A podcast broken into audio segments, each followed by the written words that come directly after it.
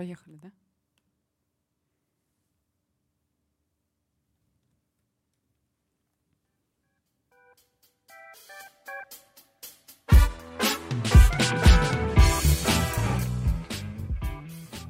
Друзья, всем привет! Сегодня, как всегда, в четверг в одно и то же время у нас подкаст под названием «Перликбез», который посвящен нашей профессии, коммуникации. И сегодня у нас такая очень интересная тема. Так, честно говоря, я сегодня подумала, что это какая-то, наверное, интуиция, да, профессиональная в связи с событиями, которые сейчас максимально освещаются в информационном поле, связанные с выступлением, которое завтра отменяется в Ташкенте. Вот как гореть и не перегореть, эта тема сегодня, она на самом деле как никогда актуальна. Но мы будем говорить про коммуникационные проекты и будем говорить о том, что пиарщиков вдохновляет и что их может довести, так скажем, до белого коленя, оставить абсолютно без энергии. И сегодня, в отличие от наших предыдущих эфиров, где у меня было такое соло, у нас есть прекрасные гости в студии. Ее зовут Кристина Кондрачук, она является аккаунт и проджект-менеджером агентства We Digital. Кристина, привет. Всем привет. Да, и мы сейчас еще подключим нашу прекрасную коллегу из России, потому что Кристина у нас работает в Узбекистане в агентстве We Digital, а мы подключим Анну Терехову. Она у нас работает в агентстве Promoage и является руководителем практики комплексных коммуникационных проектов. Она уже у нас принимала участие в эфирах, но заочно. Теперь мы ее приглашаем очно. И будем очень рады тому, что она поделится с нами своей экспертизой и расскажет о своих самых лучших проектах, худших проектах. В общем, все, что может вдохновлять и что может оставлять без сил. Сейчас мы подключаем Аню, чтобы у нас был такой трехсторонний диалог. Я, можно сказать, представляю две страны, потому что есть опыт и в Узбекистане, и в России. Так, сейчас мы Аню включим. Секундочку.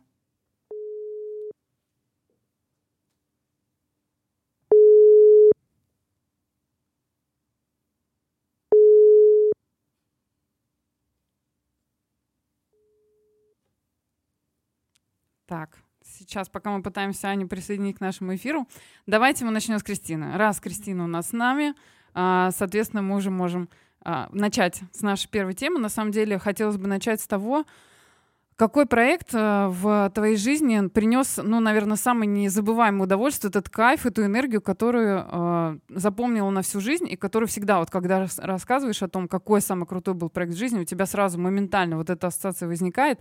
И какие эмоции ты в этот момент испытывал? Расскажи нам, пожалуйста. Ну, у меня здесь... Я немного отличаюсь, вот, наверное, от будущих гостей по специализации. Я потому что все-таки не прям специалист по пиару, а работаю именно аккаунт-менеджером. И в прошлом работала ассистентом ивент-менеджера. И я поняла, что для меня именно вот ивент-проекты, они были самыми запоминающимися и больше всего откликаются у меня как-то. Наверное, самый такой значимый и запоминающийся проект для меня — это все-таки фестиваль, который мы организовывали как раз-таки с вами тоже вместе в Технограде, «Фотолайк».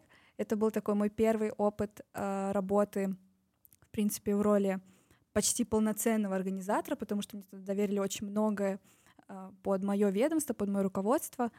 А если говорить уже про project management, то есть один проект, который я очень сильно люблю всей душой, но он ушел в стол, поэтому я не могу, к сожалению, озвучивать бренд.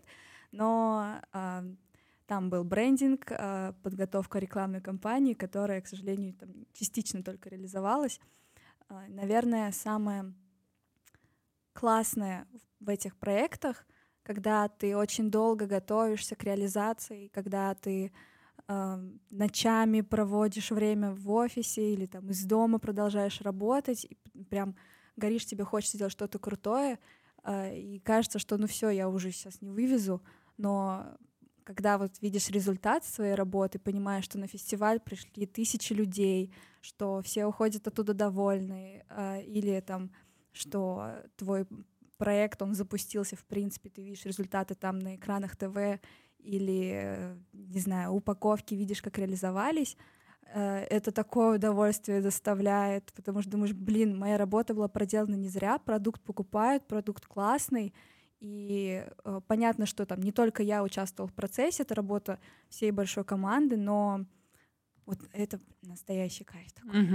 Кстати, для тех, кто у нас, конечно, ну, кроме нас двоих, наверное, хотелось бы рассказать про это мероприятие, которое у нас было, да, от которого я тоже получила колоссальное удовольствие, потому что не было от него никакого ожидания. На самом деле этот проект собирался за 3 недели, как мы любим. То есть как бы возникла идея, на самом деле, собрать всех крутых и начинающих фотографов на одной площадке. И это происходило осенью, в ноябре. Соответственно, пришли практически там больше 5000 человек было на площадке, они все что-то фотографировали, они слушали очень крутые мастер-классы.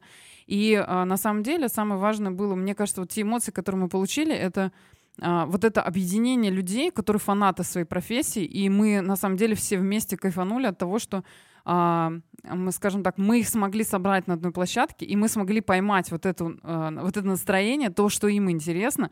И на самом деле вот тоже могу сказать, что перед этим у нас были выпуски, мы говорили о том вообще, чем пиарщики в принципе занимаются. И на самом деле ивент-менеджмент — это тоже одна из частей этой профессии. Даже во всех там образовательных стандартах везде это идет как часть. Специальные мероприятия для СМИ или просто ивент-менеджмент — это как та профессиональная компетенция, которая у человека должна быть, у пиарщика, если он как бы там хочет в этой профессии развиваться дальше. И у меня вот тоже такие же эмоции были, кстати, но я хотела вернуться к тому проекту, который был в стол. Угу. Вот очень интересно такой вопрос. На самом деле у многих пиарщиков есть такая история, и мы тоже про нее разговаривали в прошлый раз, что бывает, что ты все подготовил, но ситуация и контекст настолько изменился, что ты не должен выпускать, например, эту статью, или ты не должен эту новость публиковать, потому что она уже все там не актуальна, что-то как-то конъюнктура рынка изменилась, какой-то новый закон вышел и так далее. Вот как, например, справляться с такой ситуацией, что делать, вот что, например, ты делаешь, когда ты понимаешь, что все, как бы проект ушел в стол, вот то, как ты это упомянула. Да, вот что ты в этот момент пережила, и каким образом ты вообще вышла из этой ситуации, на что-то переключилась, может быть, вот какие были действия? Я думаю, что, в принципе, важно понимать, это нормально, когда какие-то проекты уходят в стол, и у меня не было такого прям сильного разочарования, не было, чтобы я там загонялась целыми днями, думала, ну как же так, это же такой классный проект. Я понимаю, что это решение клиента по тем или иным причинам, по которым он не может запустить этот продукт. Но в тот момент меня очень сильно грела наша коммуникация с клиентом, потому что там клиент тоже очень классный сам по себе. Я думаю, что именно это не позволило так сильно и долго грустить, и мы переключились тоже просто на другие проекты. Но, наверное, стоит просто к этому относиться более спокойно. Понятно, что там наши проекты — это практически как наши дети, мы к ним с большим трепетом относимся, но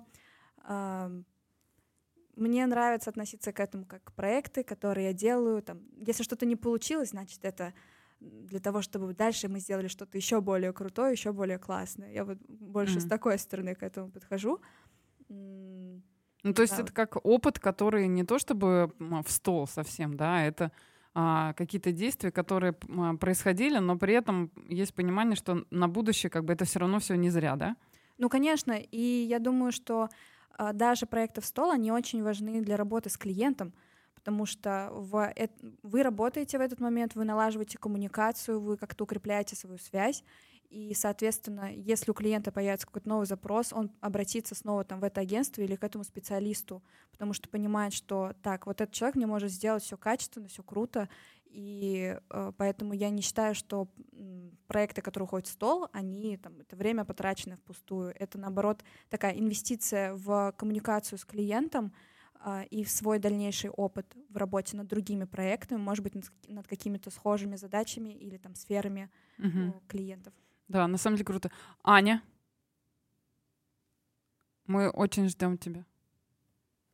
Мне кажется, мы ее подключили, но снова у нас какая-то история со звуком идет. Окей, попробуем тогда еще раз.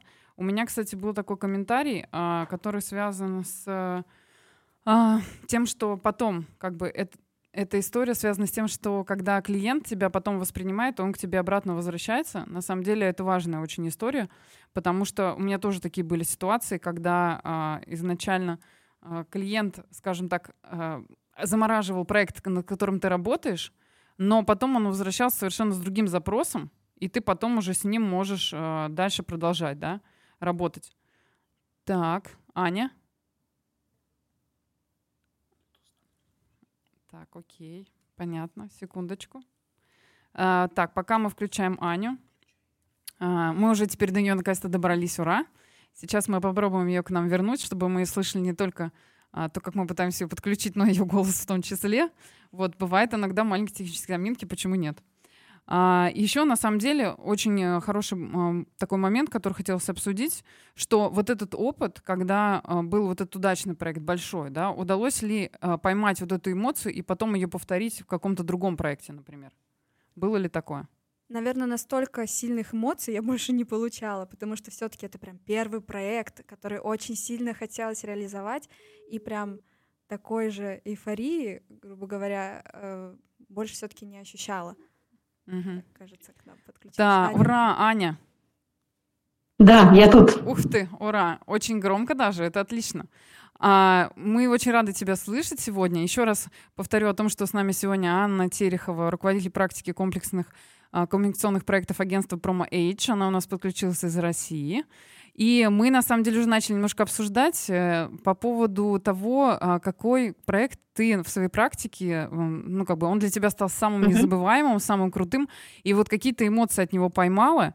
И вот о чем был этот проект, можешь нам, пожалуйста, рассказать, потому что я думаю, что в твоем опыте тоже достаточно много таких историй. И вот какие были эти эмоции, удалось ли тебе еще их когда-либо повторить заново? Или, ну, плюс-минус модификации какой-то. Да, я поняла. Ну, наверное, вот за 15 лет я практикующий пиарщик. Вот одно из самых ярких впечатлений, безусловно, было много, но, наверное, вот мой любимый кейс – это проект, посвященный проблеме старости и старения. Актуальная для всех нас тема, потому что старость неизбежно ждет каждого из нас, ну, хочется, по крайней мере, верить, да, что каждого. Но при этом в России, да, как бы в нашей стране, давайте будем честными, стареть страшновато. И когда мы начинали, вот в 2017 году мы начали работать с одним из благотворительных фондов по этой теме, сама по себе тема была табу в обществе. То есть при всем вот том, что я сейчас говорю, старость отрицали как явление. Я помню, что мы приходили, например, к известным людям, а нам нужны были инфлюенсеры, и нужны были, причем люди неравнодушные, да, то есть без там денег, да, то есть которые просто там будут готовы об этом поговорить, как кажется, вот о такой теме, которая волнует каждого. И мы приходили к известным людям и предлагали порассуждать на эту тему. Они говорили: вы что, это не про меня, это меня не касается, все, отстаньте, не звоните мне больше никогда. И вот я реально с гордостью могу сказать, что вот серия проектов в этой теме, вокруг темы старения, которой мы занимались несколько лет, вот 2,5 года я этому посвятила в составе агентства PRP. И сейчас чуть-чуть расскажу. Эта история, на самом деле, имеет еще продолжение, ну, там, в моей сегодняшней карьере.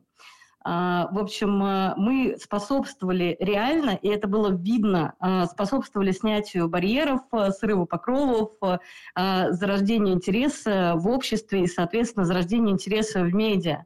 Если, когда мы только стартовали проект, а начинали мы с конференции, посвященные проблемам старения, поскольку у благотворительного фонда, у заказчика, это был один из треков.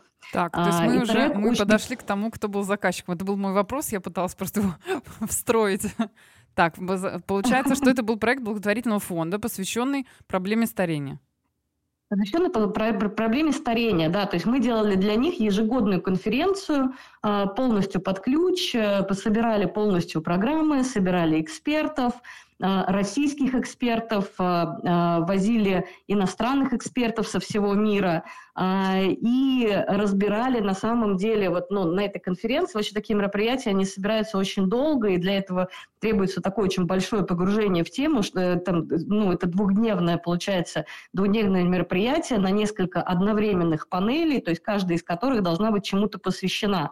И мы говорили на самом деле про все, да, и про соцподдержку, и медицинские аспекты, то есть такие довольно очевидные вещи, и менее очевидные вещи, но более, может быть, даже интересные в плане общества, да, там такие как там любовь, секс, рок-н-ролл, биохакинг и бессмертие, и, кстати, там непосредственно и про смерть, про там вопросы наследования, финансовой, там, юридической защиты старшего поколения.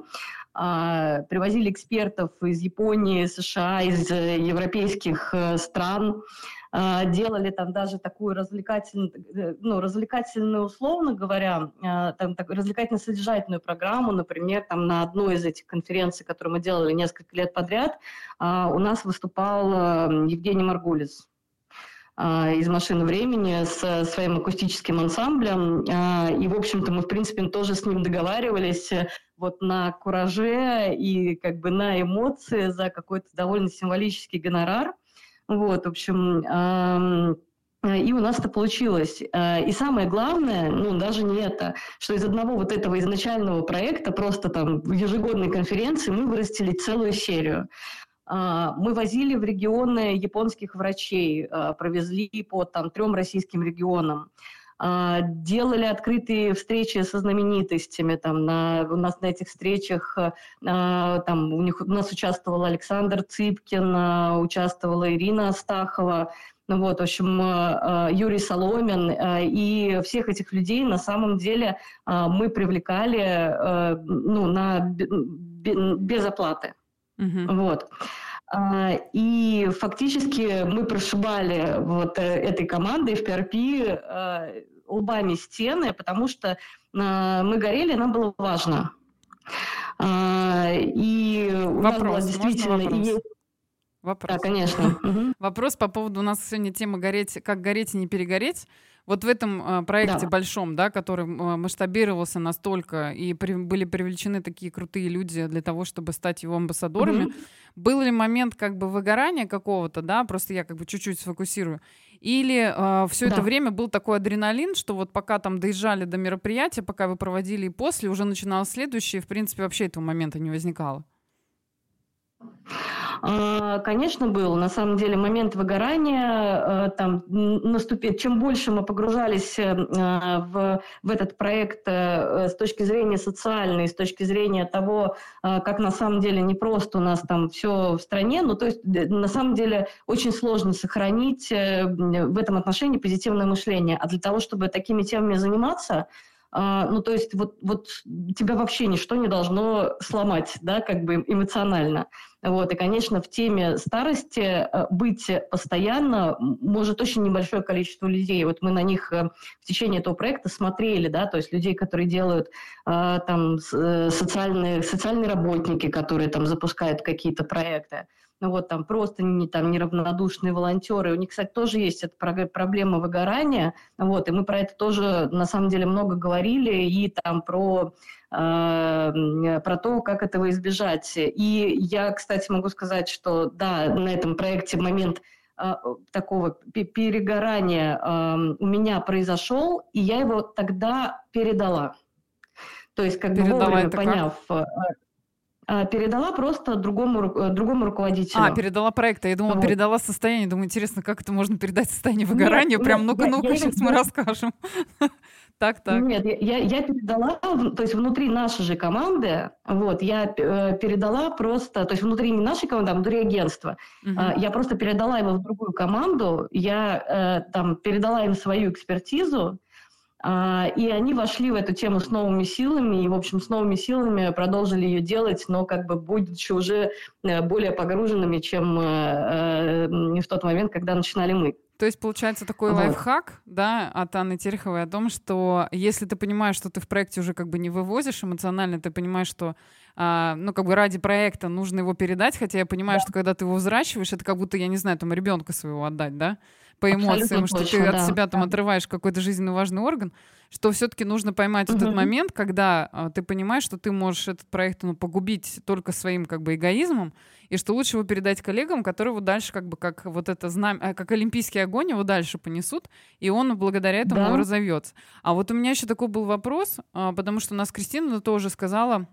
вначале, что для нее самый был впечатляющий проект, это ее самый первый проект такой масштабный, фестиваль «Фотолайк», на котором было больше 6000 человек, и это все-таки тоже был ивент, и вот здесь я тоже слышу, что это больше такая ивентовая часть, ну, такие-то мероприятия, да, то есть физические мероприятия, которые проходили. А вот было ли что-то в опыте такое супер вдохновляющее, что связано, например, с выходом публикации? Я просто хотела свое тоже потом рассказать чуть-чуть. К сожалению, тоже называть нельзя клиента, но тоже был такой опыт очень вдохновляющий, когда там у тебя, например, у меня, например, было порядка там 10 дней, и это было перед Новым годом, и мой прекрасный заказчик говорит: ну, ты знаешь, у нас есть заказ там с главной компанией, потому что это была дочерняя компания одного из топ-5 банков, о том, что нам перед Новым годом нужно выйти в «Коммерсанте» как бы. Ну, хоть ужиком, хоть как вот там, не знаю, птичкой, но выйти нам надо. Причем выйти не просто, а по какой-то нашей тематике, естественно, и прям, чтобы это была вишенка на торте перед Новым годом, все были довольны и так далее. И я могу сказать, что у меня, конечно, на это было там несколько дней, что придумать, и возникло просто, это, как говорится, голь на выдумке хитра, денег нет. Вот, у меня пришла мысль, так как в этой индустрии единственное, что было доступно, это исследование ассоциации, которая каждый квартал выпускала данные о том, какие портфели у компании, что у них там происходит, какие у них клиенты и так далее. Я просто взяла вот эти исследования и сравнила, сделала Excel-таблицу. Мы в прошлый раз обсуждали аналитические навыки пиарщиков и как они востребованы, да, и как за них будут платить. В общем, свела все это в один Excel, потом взяла и сопоставила тенденции, которые выявились именно благодаря сведению всех этих исследований каждый квартал. Почему этого не делала ассоциация? На этот вопрос, к сожалению, мне их директор по коммуникациям не ответил в этот момент. Но публикация вышла, потому что журналистке очень понравилось вот это исследование, те тенденции, которые были выявлены. И она вышла даже как исследование моего клиента. То есть это было настолько круто, и для меня это было... Вот я помню вот эту эмоцию, когда ты как чувствуешь себя победителем, потому что в этот момент у тебя было так мало времени, у тебя не было ничего, никакой фактуры вообще, то есть работать абсолютно не с чем, но ты при этом как-то начинаешь генерировать, вот собирать все это по крошечкам, и потом раз и получается вот этот тот самый тортик с вишенкой. Вот было такое что-то в практике? Да, было, и на самом деле, конечно, довольно много, просто такие кейсы, они вспоминаются действительно как-то как будто во вторую очередь. Вот, то есть, в принципе, мы каждый день занимаемся тем, что вот, работая в агентстве, да, для совершенно разных наших клиентов, иногда там для довольно хардкорных, иногда когда нет инфоповодов, и кажется, это вот примерно про эту историю, ты придумываешь какую-то крутую подачу. Я могу там привести, например, пример вот из последних таких кейсов, вау-кейсов для меня. Это мы занимаемся КСО направлением одной из крупных компаний. Мы сейчас для тех, кто нас слушает, у нас просто не все так глубоко в теме погружены. КСО — это у нас корпоративная социальная ответственность, то есть проекты, которые именно в этом направлении развиваются, потому что, например, в Узбекистане сейчас эта тема устойчивого развития CSR и КСО, там можно по-разному назвать, она сейчас только-только зарождается, поэтому не всегда понятно, о чем идет речь. Все, я закончила, можно продолжать. Да, и я, наверное, здесь тоже чуть-чуть расшифрую, то есть работать с новостями там больших компаний, да, там перерабатывающих, вот у нас там конкретно перерабатывающая компания, когда они про бизнес, довольно легко, а говорить вот про такие какие-то социальные проекты, которые компании делают, СМИ на самом деле не очень любят про это писать. В том числе потому, что на самом деле и в России тоже это не очень давно существующее вообще направление, и еще пока осознание в головах, что это такое и зачем и почему, на самом деле нет. И в качестве одного из примеров у нашего клиента есть, например, волонтерское движение, да, то есть на самом деле так очень во многих крупных корпорациях они есть, то есть, в общем, люди, которые там условно там ходят сажать цветы или там переводят там бабушек через дорогу, в общем, просто вместе со своими коллегами там свободное от работы время, и все это происходит там под эгидой компании, там, в общем, эти люди получают, в первую очередь какое-то наверное, моральное удовлетворение, плюс какие-то там бенефиты чаще всего от своего работодателя. И мы сделали материал в общественно-политическом крупном СМИ о том, что вообще движет людьми, которые идут в волонтеры.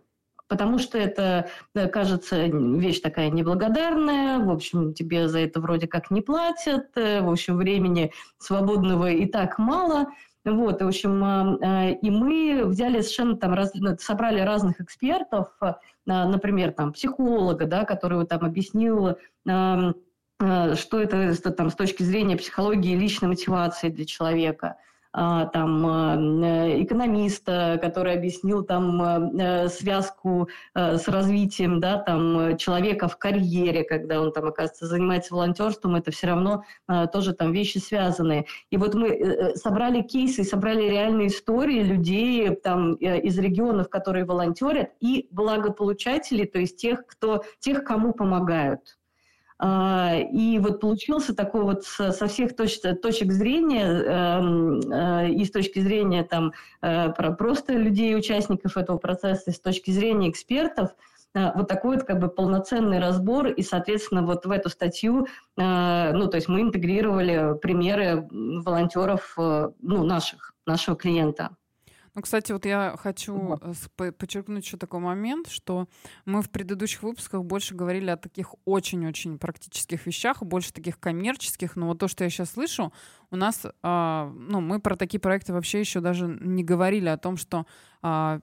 погружая, так скажем, в пиар-профессию, мы говорим не только о корпоративном пиаре, когда продвигается определенный бренд, создается вокруг него определенная история, но могут быть и вот такие как бы социальные вещи, как, например, вот сейчас Анна нам сказала про волонтерство, про разговор вообще о старении, то есть это что-то вообще такое материально абсолютно неощутимое, но на самом деле это существует как явление, да, и для многих людей это вообще в принципе смысл жизни. Я знаю профессиональных волонтеров, которые участвуют в очень крутых проектах, и так как мы такие проекты тоже проводили, я их привлекала, это были люди и от 15 лет до там 70, которые совершенно абсолютно, вот, кстати, не стеснялись ни своего возраста, ни своих каких-то там физических способностей, просто они, например, понимали, что это для них, у них была своя личная мотивация, в том числе, кстати, волонтерство как нетворкинг, это тоже отличная история, потому что очень многие студенты, в том числе, которые учатся на пиаре, да, они как раз занимаются тем, что участвуют в разных мероприятиях, как пиарщики, только ну, на волонтерских началах. А потом, когда они приходят, например, на агентскую сторону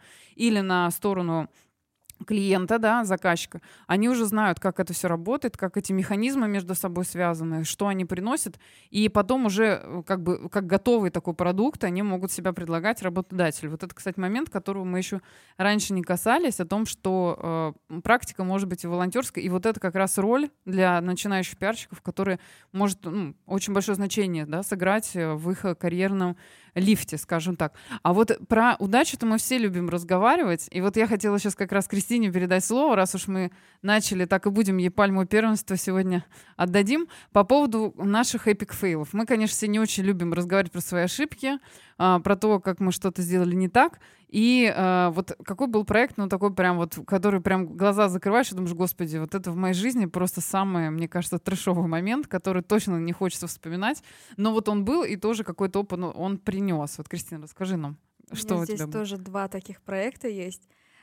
Парадокс заключается в том, что один из этих проектов — это одновременно вот, который мой самый любимый, который ушел в стол, и при этом он с определенной точки зрения стал самым неудачным, то есть там было несколько этапов, и одним из таких пунктов провальных это была работа с подрядчиками, у нас там было изготовление определенных материалов, и этот процесс, он затянулся на полгода вместо обещанного месяца там, или полутора, что-то около того.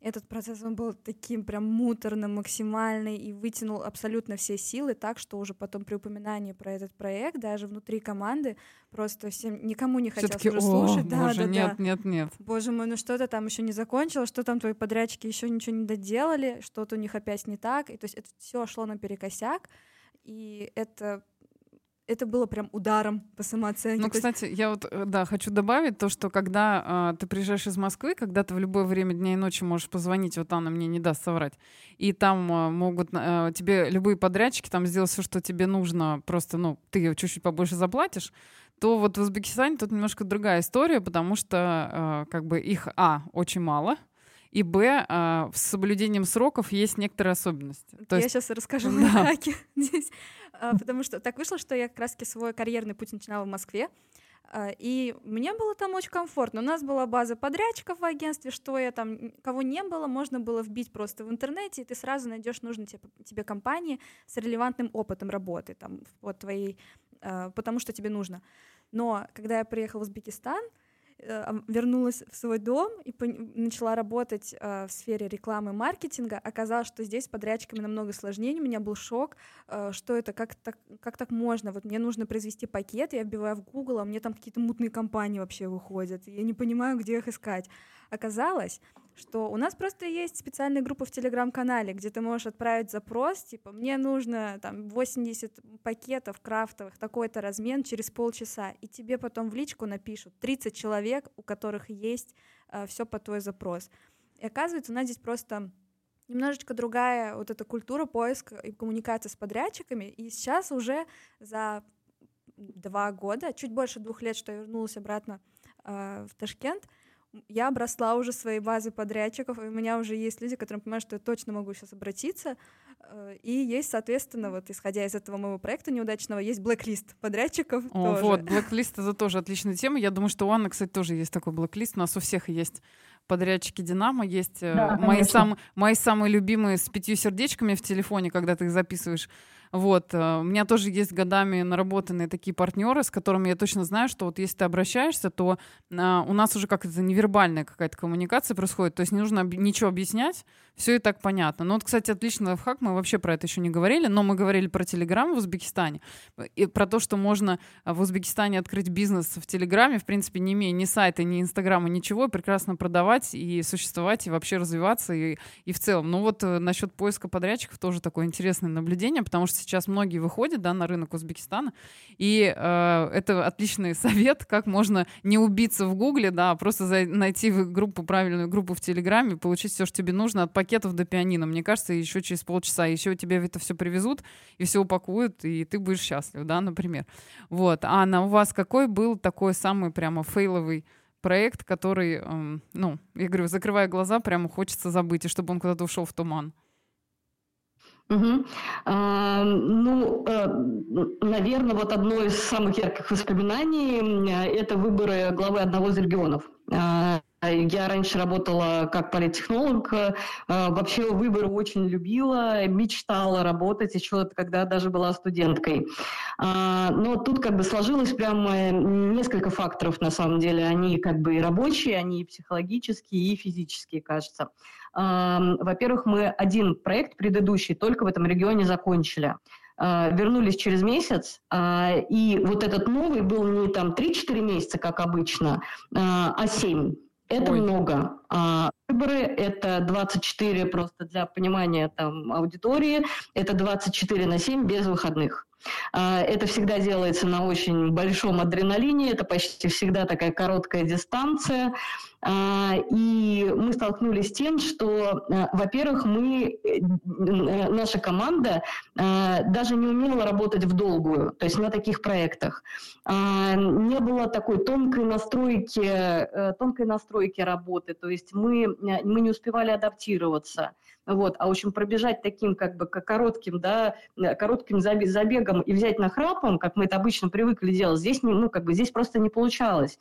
И, в общем, мы там просто на самом деле, во-первых, всех достали, всех, с кем работали, а мы занимались консалтингом, по факту консалтингом администрации о том, как им проводить, собственно, избирательную кампанию.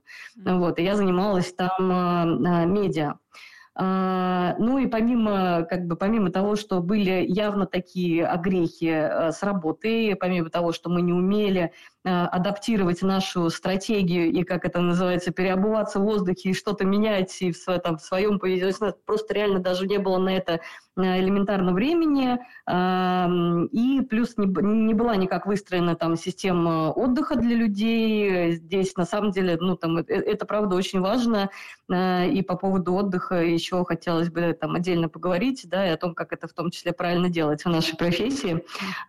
И, соответственно, там чужой чужой город, и, в общем, ты в итоге устаешь настолько, что уже не говорить, не слушать, друг от друга, от клиента и наоборот, и выиграла тогда просто вся команда.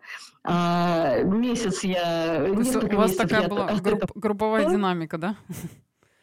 То, что... Абсолютно точно, да. И, кстати, вот тоже хотела добавить по поводу длинной и короткой дистанции. На самом деле в нашей профессии, так как нас слушают, конечно, не только пиарщики, да, но и люди из разных профессий, то, что есть такая особенность, когда человек привык к такой проектной работе. То есть он коротко вот проект какой-то сделал, все запустилось, все заработало там, и как бы он уходит. То есть это две совершенно разные категории людей, которые работают на коротких проектах и которые с клиентом могут работать вдолгу, и, может быть, даже такое, потому что на моей практике было, я думаю, что и на вашей практике тоже, то, что когда клиент уходит за менеджером в другое агентство, то есть ему настолько комфортно работать с конкретным человеком, что он, клиент уходит, большой клиент. На моей практике это был международный производитель некоторых наших гаджетов, которыми мы пользуемся каждый день.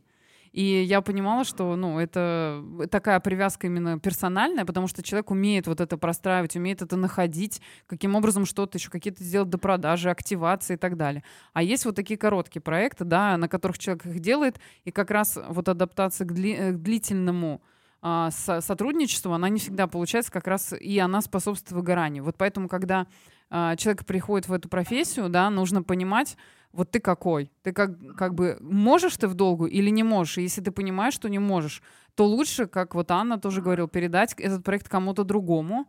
Или понимать, что вот ты там готов 3-4 месяца с клиентом работать, да, такой, как это у нас, хайп, да, какой-то сделать, какой-то крутой запуск, и все. Дальше ты должен переключаться на что-то другое. И это твоя сильная сторона. Это не, в этом нет ничего плохого и хорошего, это просто особенности личности, которые можно, наоборот, в плюс себе повернуть. Вот, это на самом деле очень важный момент, который, мне кажется, нам обязательно стоит себе зафиксировать, о том, что фейлы, вот они как раз потом, получается, вот это все вспоминаешь, и тебе от этого становится прямо, очень грустно. И вот у меня, например, был опыт и с подрядчиками, которые подводили, и опыт был, например, у меня был самый интересный опыт тоже, связанный с конференционным бизнесом, когда я еще там работала, но так как в конференционном бизнесе он продюсер, он отвечает за все. У меня была конференция, она была больше, чем 10 лет назад, и она была связана с дистанционным банковским обслуживанием, и одним из спикеров был представитель Центрального банка России. И мой самый вообще-то кошмарный сон, но мне кажется, у пиарщиков в любом случае когда-то была такая история. В тот момент, когда он должен был выступать как раз перед слушателями, у него произошел спазм связок. И он берет микрофон, и как бы звука не происходит. Вот, это о том, как надо готовить своих спикеров, да, к каким-то ситуациям, когда ты пиарщик, чтобы у него не было психосоматики, это тоже одна из частей из нашей профессии, да. При этом, когда он убирал микрофон, он совершенно спокойно мог разговаривать. И вот в этот момент, я помню, мне казалось, что я просто провалилась сквозь землю еще на 7-й круг ада туда вниз, и так, оттуда меня точно никто не достанет. Но, опять же, вот в силу наших особенностей, да, профессиональных, я в какой-то момент сообразила, что нужно просто перевести фокус на другого спикера и сказать, что... А дальше как бы он на все вопросы ответит вам там кулуарно, да? И мы вот так вырули, потом все вокруг него собрались, он, естественно, это все рассказывал, потом вышли публикации, все было прекрасно, но... Вот этот момент я прям до сих пор вспоминаю как самый, наверное, такой интересный. И всегда говорю о том, что, слушайте, нужно готовить своего спикера, конечно, чтобы у него... Пусть он тренируется с микрофоном, пусть он дома купит себе микрофон, караоке ходит с ним и с ним разговаривает. Хотя бы в одну сторону. Чтобы вот такой ситуации больше как бы не происходило, которая была у меня. Вот. Хорошо. А еще такой вопрос, на самом деле, который сегодня хотелось... Если я дополню, даже если... Клиент сопротивляется и говорит, что у него все нормально, ему ничего не нужно, и все будет замечательно. Нет, не будет. Да, это любимая история у клиентов. Да, все нормально, у меня ничего не болит. Доктор, что у вас болит? Нет, у меня ничего не болит, я просто хочу поговорить. Да, вот это как раз не об этом тему, да. Я согласна, потому что независимо от того, какой пост человек занимает, мы все люди, и на самом деле зачастую бывает такое, что чем выше пост, тем больше у человека ответственности, и у него, правда, иногда замыкает в каких-то очень странных местах, и происходит происходит вот эта психосоматическая несостыковка, а ему выступать, и ты пытаешься как-то вот это все соединить. В общем, вот у меня был такой кейс, и я до сих пор прям вот вспоминаю и всем рассказываю о том, что всегда сначала там как-то надо тестировать, смотреть, можно... Вот если бы я на самом деле его проверила, просто дала бы ему микрофон в руки, да, вот тоже такой лайфхак, перед выступлением просто попросила его что-то сказать, из серии мы проверяем звук. Я уверена, что на самом деле мы бы могли выявить вот эту особенность, да, организма, но ничего, на самом деле потом все прошло хорошо, но вот эмоции, конечно, это прям вот это падение с большой высоты. Мне кажется, когда ты его ловишь, уже ты понимаешь, что надо быстро-быстро выбираться, иначе оно тебя прям засосет. И, кстати, вот вопрос у меня был, как, можно сказать, совет начинающим пиарщикам, вот тем людям, которые в этой индустрии работают. Мы все прекрасно знаем, как мы работаем с этими эмоциональными качелями, которые нас постоянно то вверх, то вниз подбрасывают. Вот обращусь к Кристине. Угу. Что ты дашь, какие советы ты дашь начинающим пиарщикам, как себя как-то собрать в кучу, что можно сделать для того, чтобы этого выгорания не наступало, или если оно наступило, как из него побыстрее выходить? Вот что помогает? Я точно знаю, что у Анны тоже есть такие крутые советы, и мы сейчас их обязательно послушаем. Во-первых, я бы, наверное, хотела бы обратить внимание всех на то, что важно отделять выгорание от усталости, например.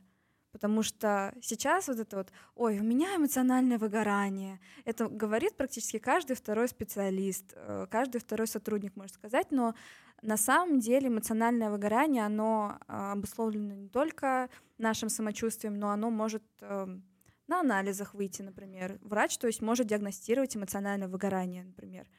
И, соответственно, мы часто там можем что-то тоже драматизировать немного для того, чтобы вот быть в этом тренде, когда у нас все эмоционально выгорают, а что это То есть такое? Сами себя раскачивают. Да. И, хотя на самом деле это может быть просто обычная усталость, или действительно ты перегрузился, но тебе нужно просто отдохнуть на выходных нормально. Сейчас, знаешь, какой у меня вопрос? Анна, у меня вопрос. Абсолютно классно здесь, просто вот... Да, у меня вот вопрос возник, как человека с 15-летним опытом, еще и в разных агентствах. Вот было такое, честно, вот у меня... Я просто себя поймала сейчас, что у меня была такая тема. Когда ты вот в агентстве ходишь, все ходят на обед, покурить, пообщаться и так далее. Когда вот кто-то такой самый эмоционально неустойчивый, он начинает раскачивать других людей, и вот их как раз на этих качелях туда-сюда, и ты даже в какой-то момент не понимаешь, что ты уже как бы... У тебя уже как в детстве, знаете, солнышко было, когда ты вот по кругу вокруг этих качелей, ты палочки крутишься. Вот было такое у вас или нет? Мне просто интересно.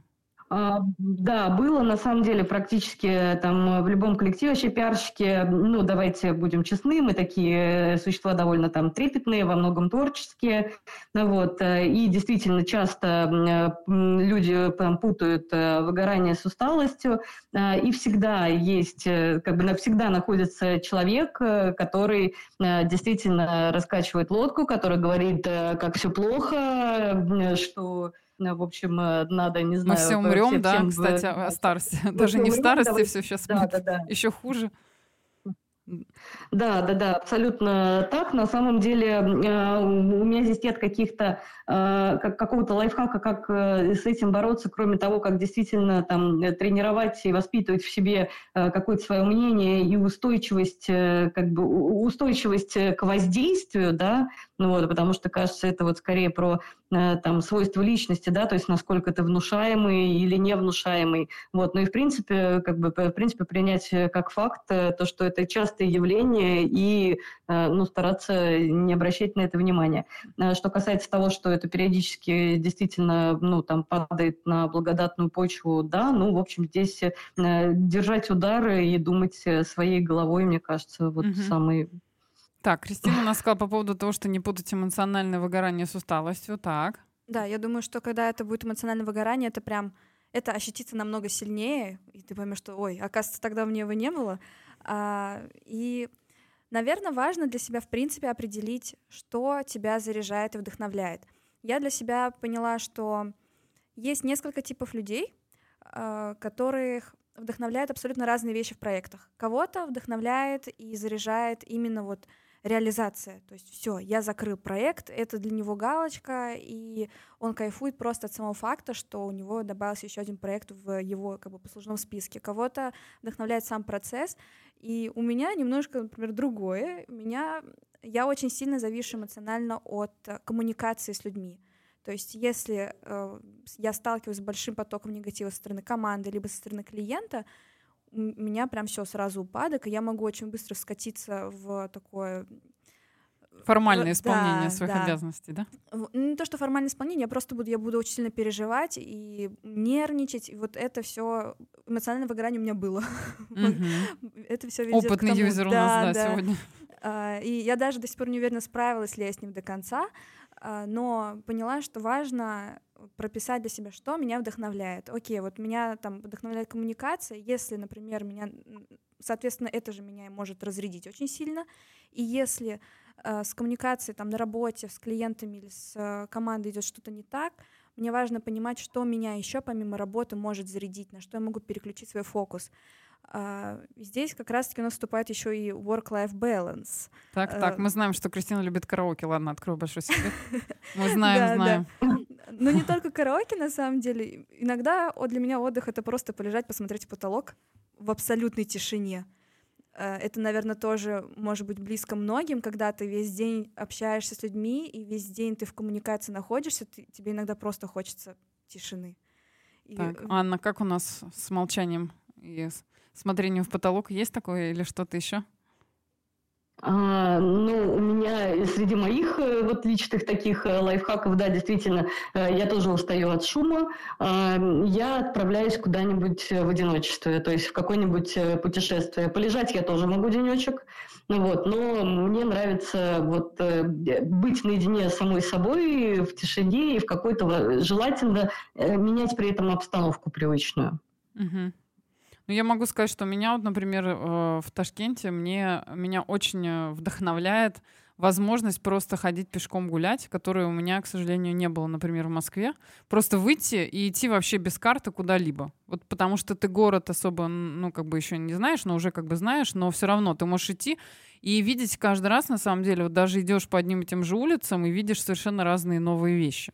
Для меня это... И какие-то вещи замечаешь, например, то, что раньше проходило мимо твоего взгляда, а ты на них, например, фокусируешься. Но насчет путешествий я тоже, конечно, совершенно согласна, потому что они всегда приносят те новые эмоции, и они не связаны с твоей работой прежде всего. А иногда, на самом деле, бывает так, что ты даже уезжаешь, и потом видишь как раз этот, как это модное сейчас слово, инсайт, который к тебе приходит, и ты понимаешь, что это то самое решение, которое у тебя в этой запаре, когда ты действительно устал, еще эмоционально не выгорел, но устал, и ты это решение найти не можешь. Но, кстати, я еще не поделилась своим супер бытовым лайфхаком — это гладить белье.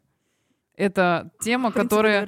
я могу сказать, что самые сильные программы конференции, самые классные идеи для статей каких-то и вообще того, что можно сделать, у меня приходит, это, видимо, какой-то мой формат медитации, потому что я, к сожалению, не могу себя собрать для того, чтобы заниматься йогой или какими-то такими статическими занятиями, которые умиротворяют других людей. Меня, например, это вообще не умиротворяет. А, например, такой бытовой процесс, который, честно говоря, не требует никаких вложений, кроме утюга, который у тебя и так есть. Это меня, на самом деле, очень сильно успокаивает. И, наверное, занятие спортом. Мы, кстати, про это не сказали. Какой-то спорт, какая-то активность, физическая. Не в плане физическая, очень сильная активность. Когда, например, сейчас, в тот момент, когда стало модно бегать полумарафоны, плавать какие-то босфоры, еще что-то, на самом деле очень много людей устремилось в эту тему. И я заметила, что и в нашей профессии тоже таких людей было много. И потом это, на самом деле, обернулось тем, что это было не переключение на какое-то другое занятие, а побег от той проблемы, которая все равно догоняла в какой-то момент. То есть это такое, избегание самого себя. Поэтому, возможно, такой лайфхак тоже, он сам по себе присутствует. И, на самом деле, еще один момент, на котором хотелось бы остановиться, это можете, кстати, Кристина сказала по поводу типа людей, например, можете сказать, какие люди, с которыми вам было в команде, в которой вы делали эти проекты, максимально комфортно, что они вам давали, какие они давали эмоции, и что вы, может быть, от них даже взяли для того, чтобы в этом проекте преуспеть. Были ли такие люди, и кто они, и что они вам дали? Можно имена называть тоже, в принципе, окей. Кристина. Так...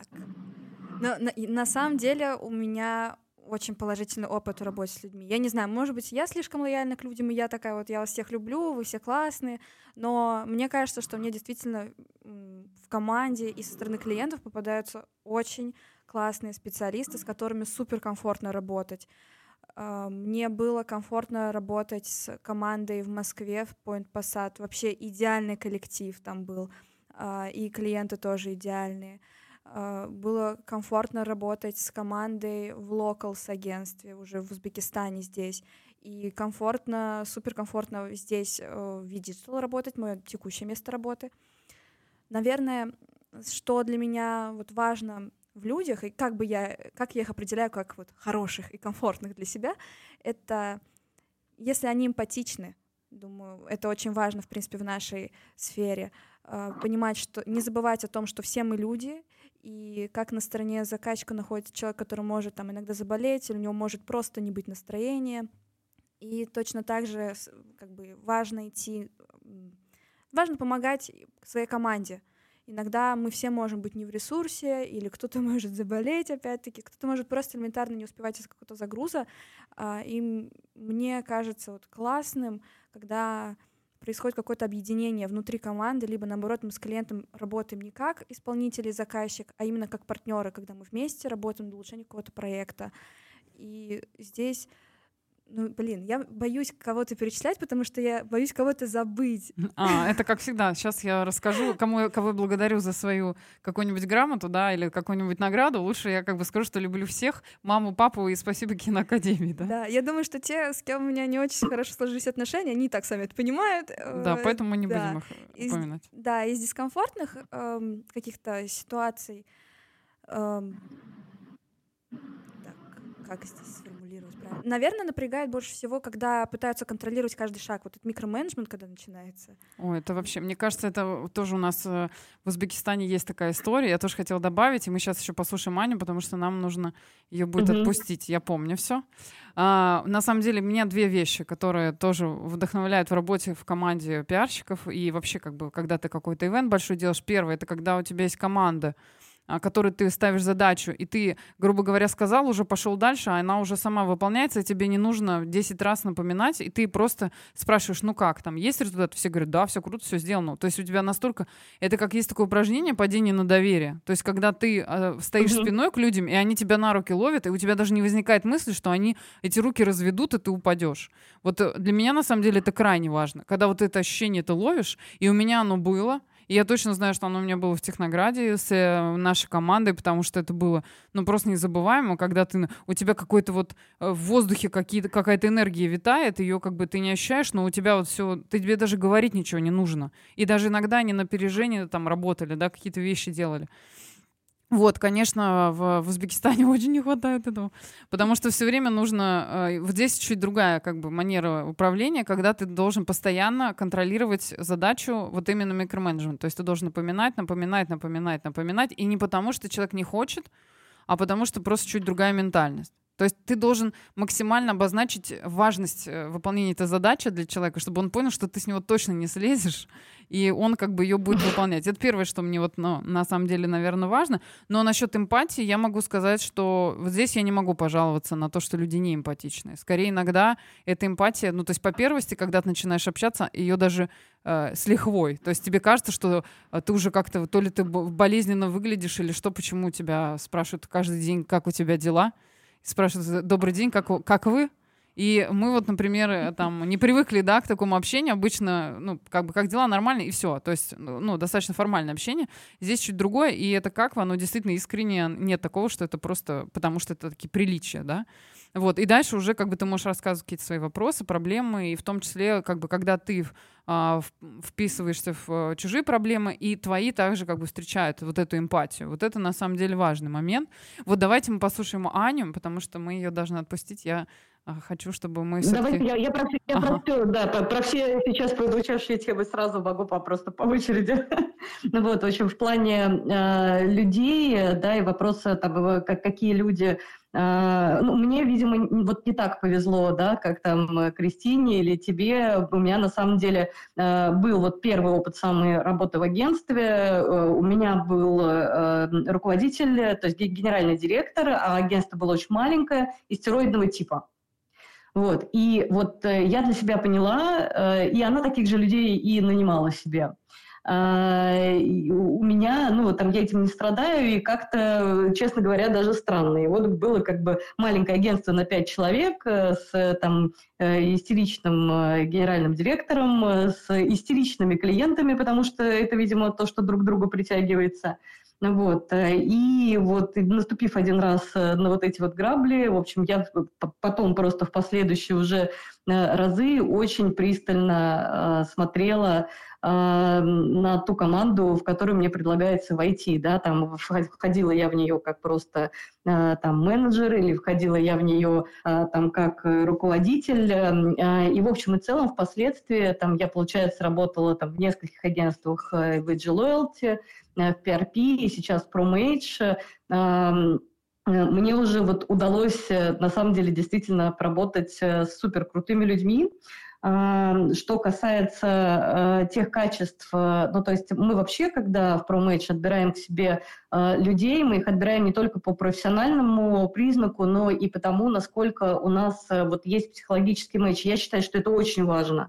То есть, потому что в конечном счете все мы люди, и работает огромная часть нашей жизни, и тем более, мы такие люди творческие, более творческой профессии. В общем, работаем условно не на заводе, на станке, а работаем с людьми.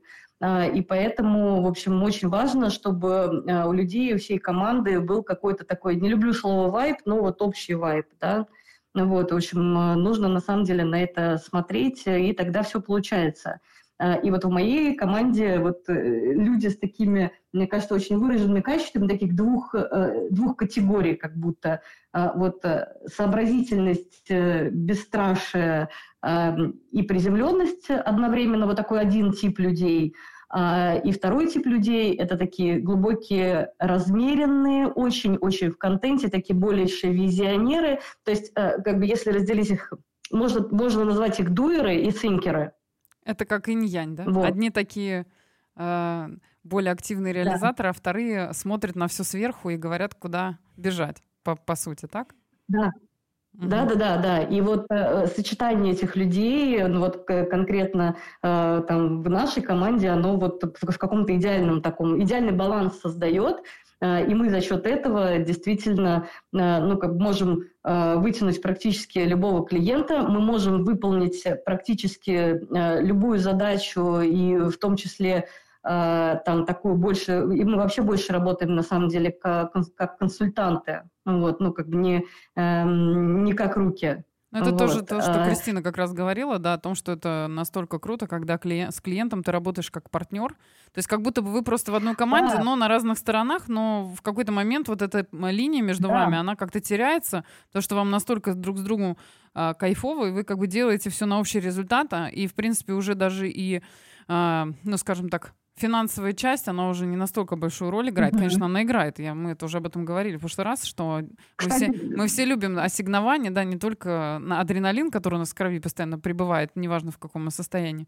Mm-hmm. Но финансовая часть тоже важна. Mm-hmm. На заре моей карьеры, кстати, в эту тему слово «клиент» почти всегда было равно токсичность. Просто почти всегда. И какой бы ни был интересный проект, выгореть на таком проекте просто как раз-два. Сейчас уже у нас есть понимание, что это неправильно, что связка клиент-агентства все чаще сейчас уже означает работу в единой команде. Мы, например, очень много работаем с Яндексом, и по всем трекам, по всем бизнесам и трекам с Яндексом мы работаем как отдельная команда. И эта задача, кстати, с двух сторон. И агентству не занимать позицию рук, и быть в помощь клиенту головой, видеть на несколько шагов вперед, погружаться, и клиенту тоже стараться больше доверять, агентству держать в курсе того, что происходит. В общем, как с врачом. Mm-hmm. С нами, как с врачами. Mm-hmm. И что касается каких-то, как работать с теми эмоциональными качелями и с кейсами, которые происходят с выгоранием, у меня есть несколько таких советов. Во-первых, Кристина тоже уже сказала по поводу отдыха, в общем, отдыхать нужно, и старайтесь, если вы идете в отпуск, не работать. Это в нашей профессии, мне кажется, это вот все время только ты переступаешь порог или ты приземляешься на самолете куда-то, в этот момент начинается поток сообщений: извини, пожалуйста, я знаю, что ты в отпуске, но... И дальше такой трактат о том, чем тебе сегодня заняться, кроме того, что ты планировал, да? У меня сейчас коллега в отпуске, и она перед отпуском передавала мне все статусы по клиентам, которых она ведет. Были клиенты, по которым она такая: ну, эти вернутся уже после моего отпуска, поэтому я тебе здесь особо ничего погружать не буду. И вот они со вторника, с начала рабочей недели у нас, все вернулись, все проснулись, и это, да, это как закон подлости. Да, и перед Новым годом мы тоже это мы очень любим, когда у нас тоже вот этот режим круглосуточного магазина включается, когда всем не важно вообще, хочешь ты спать или есть, но давай, мы сейчас еще кое-что придумали, и вообще как бы не важно, что уже неделя осталась, но мы все равно что-то хотим. Так, спасибо большое, да, Аня. Да, я закончу, что на самом деле человеческий ресурс исчерпаем, а мы этого очень часто в нашей профессии не замечаем, потому что мы бежим вот так вот там на всех парах, да, в общем, быстрее, выше, сильнее. Вот нужно уметь останавливаться, давать себе отдохнуть, не копить усталость. Вот это раз. И еще один совет, просто вот недавно с этим столкнулась еще раз на примере, на примере своей команды. Не гребите все подряд в плане как бы клиентов, да, в плане задач. В какой-то момент ты достигаешь уровня уже такого технологичности, как специалист, да, ты настолько уже прокачанный, что на вопрос, как бы, каким проектом и чем ты хотел заниматься, ты отвечаешь, что ну, тебе пофигу. Вот я на себе это проходила, когда на этот вопрос отвечала: мне все равно. Вот я все что угодно могу сделать. Это правда, но это опасная дорожка, и это прямой путь к выгоранию, потому что делать невозможно делать хорошо и круто и не умереть на этом, делать то, что тебе не нравится. И на самом деле никто не должен страдать. Ну, то есть, получается, мне кажется, как раз это наш главный... Да, мы возвращаемся к тому, что мы не на заводе, да, и не нужно превращаться вот этот штамповщика проектов, которые ты делаешь, у тебя внутри как бы не остается от этого ничего, ты его не проживаешь, грубо говоря, а ты просто механически выполняешь какие-то действия, которые ты и так умеешь, и в этот момент, мы в прошлый раз, кстати, на прошлом выпуске говорили о том, что самое важное, как бы отличие от других профессий, то, что в этой профессии нужно постоянно развиваться и расти. Вот если как только ты остановился, ты что-то о себе придумал, тебе обязательно, во-первых, прилетит 100% от какого-нибудь клиента, который тебе вот этот фейловый проект у тебя будет, и дальше ты испортишь свою репутацию на рынке, и все как бы вниз, да, на эскалаторе мы едем. И вот это развитие постоянно, оно как бы как раз, и, честно говоря, вот этот баланс соблюдать, когда ты эмоционально не выгораешь, потому что ты набираешься чего-то нового, ты как вот на тебя нарастает вот это мясо, да, на твои маленькие косточки, и в какой-то момент ты понимаешь, что вот можно еще вот это, а я еще вот это не пробовал, и вот это мне тоже интересно, как профессионалу, потому что, я хочу что-то еще потрогать, и главное, что этого не бояться в принципе, потому что есть такая история, что когда, ты 15-20 лет работаешь в профессии, ты уже начинаешь бояться ошибиться, да, потому что у тебя есть своя репутация, и люди от тебя вот эти большие ожидания, и они думают, что когда они к тебе пришли, они стопроцентно гарантированный результат получат. И вот это как раз о том, что я тут это поддержу, да, то, что не надо грести все подряд, потому что в какой-то момент вот ты можешь наступить на вот эти грабли, да, и получить по лбу. И о себе тоже ничего не придумать. Это тоже классная история, которая может нас спасти от эмоционального выгорания. И я, подводя итоги, хочу на самом деле поблагодарить наших прекрасных девушек, которые сегодня к нам присоединились. Это Кристина Кондрачук, аккаунт и проект-менеджер агентства We Digital из Узбекистана, и Анну Терехову, руководителя практики комплексных коммуникационных проектов агентства Promoage. Мне кажется, что у нас получилось супер круто. Я даже ожидала, что мы не так глубоко копнем в эту тему, а такое ощущение, как будто бы мы это еще раз все прожили, все, что у нас было и хорошего, и плохого. Мне кажется, нам осталось только обняться, порыдать и сказать о том, какие мы все классные, да? Несмотря на то, что между нами такое большое расстояние. Аня, мы тебя отпускаем. Большое спасибо, что ты сегодня с нами была. Столько времени. Я знаю, что у тебя очень важное сейчас следующее мероприятие, встреча, разговор, который, возможно, принесет тебе еще очень много всего позитивного и точно не приведет к эмоциональному выгоранию. Это точно. Спасибо вам большое. Все, пока-пока. Так, а мы подводим итоги, на самом деле, очень коротко. Сегодня мы обсуждали вопрос, как гореть и не перегореть в нашей профессии пиара. На самом деле, мне кажется, что те вещи, которые мы сегодня обозначили, они могут помочь не только в нашей профессии. Это вообще, в принципе, в любом деле, которым ты занимаешься, которым ты горишь. И в какой-то момент пропускаешь вот эту эмоцию, когда ты уже не контролируешь, и твой лимит исчерпан, да, твои ресурсы эмоционально израсходованы. Вот чтобы мы эти эмоции берегли себя, на себя больше обращали внимание. И самое главное, как сегодня сказала Кристина, окружали себя позитивными людьми, которые приносят нам только классные эмоции, которые нам дают развиваться, которые нас взращивают и которые нам дают вот эту новую дорогу, на которую мы не боимся вступить, потому что мы им доверяем, да, и мы можем с ними, как говорила моя руководительница из Михайлов партнеры, когда мы готовы в разведку вместе, значит, все отлично, значит, все точно получится. И любой проект, даже если он будет фейловый, мы все равно это все переживем, пойдем сходим в караоке, съездим в путешествие, покатаемся на велосипедах. И работа — у нас... это просто работа. Да, и работа — это просто работа, нас просто отпустят, и мы начнем все заново. Всем большое спасибо, кто сегодня был с нами. Я знаю, что нас стало даже немножко больше к концу. И мы с вами встретимся, как обычно, в следующий четверг. По Москве это в 17:00, по Ташкенту в 19:00. Всем спасибо и хорошего настроения. Не перегорать. Хорошего вечера.